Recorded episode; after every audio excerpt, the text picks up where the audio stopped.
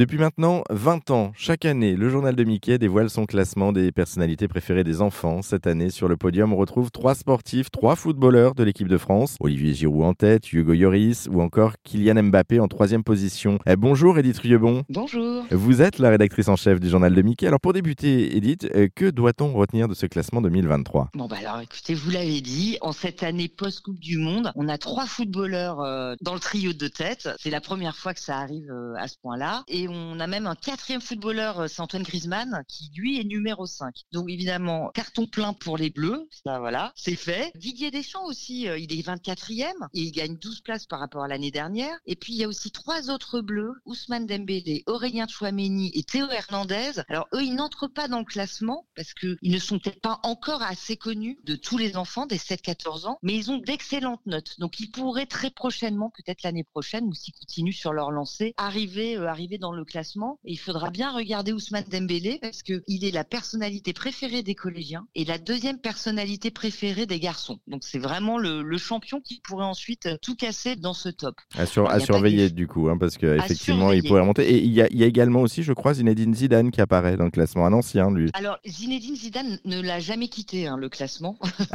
Il a toujours été là. Ce qui est étonnant, c'est qu'il a gagné vingt-deux places. Il est quand même douzième cette ah oui, année. Il a progressé. Il a gagné vingt-deux places. Oui, voilà, il a, il a progressé. Je pense que Zinédine Zidane, les, les, les, les enfants évidemment le connaissent à travers les yeux de leurs parents, pour qui la, la génération quatre-vingt-dix-huit est restée. Et donc Zidane n'a jamais quitté le classement. Et c'est un petit peu le cas aussi d'une autre personnalité, Mimi Mathy. Elle aussi est toujours restée dans le classement depuis vingt ans. Et elle est, bah, écoutez, elle est toujours elle est vingt-neuvième. Elle est à peu près toujours dans, dans ces eaux-là. Ce sont deux personnalités qui sont là depuis vingt ans. Donc.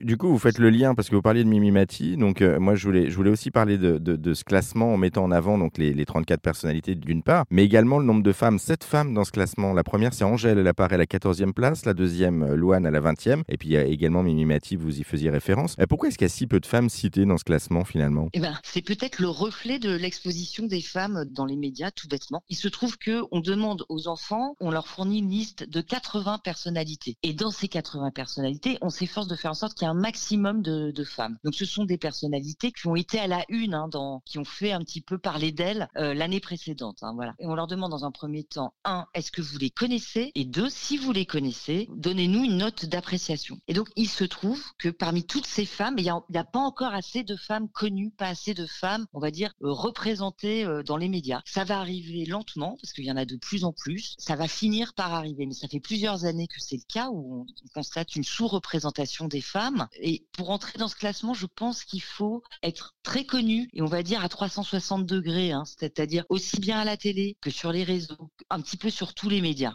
C'est ça. Euh, Effect- euh, effectivement, se faire une petite place, on va dire, euh, que ce soit euh, au niveau de la radio ou au niveau effectivement d'Internet ou encore de, de la télé. Euh, on, on le voit et depuis longtemps. Et depuis longtemps, on voit que les personnalités les plus connues sont des personnalités en fait qui sont pas émergentes. Elles sont là depuis très longtemps. Donc, au-delà des footballeurs, vous avez Soprano qui chante depuis très longtemps. Vous avez Thomas Pesquet qui a été sur sur sur tous les médias et dans toute la galaxie depuis très longtemps. Michou. Alors lui, c'est un, un, un YouTuber très très connu, mais il a aussi fait Danse avec les stars. Et c'est depuis qu'il a fait Danse avec les stars qu'il est rentré dans le classement. Omar Sy, Big Flo et Oli, Jamy Gourmeau, ce sont toutes des personnalités en fait qui sont là depuis plusieurs années effectivement et à peu près sur tous les médias. C'est ça qui compte.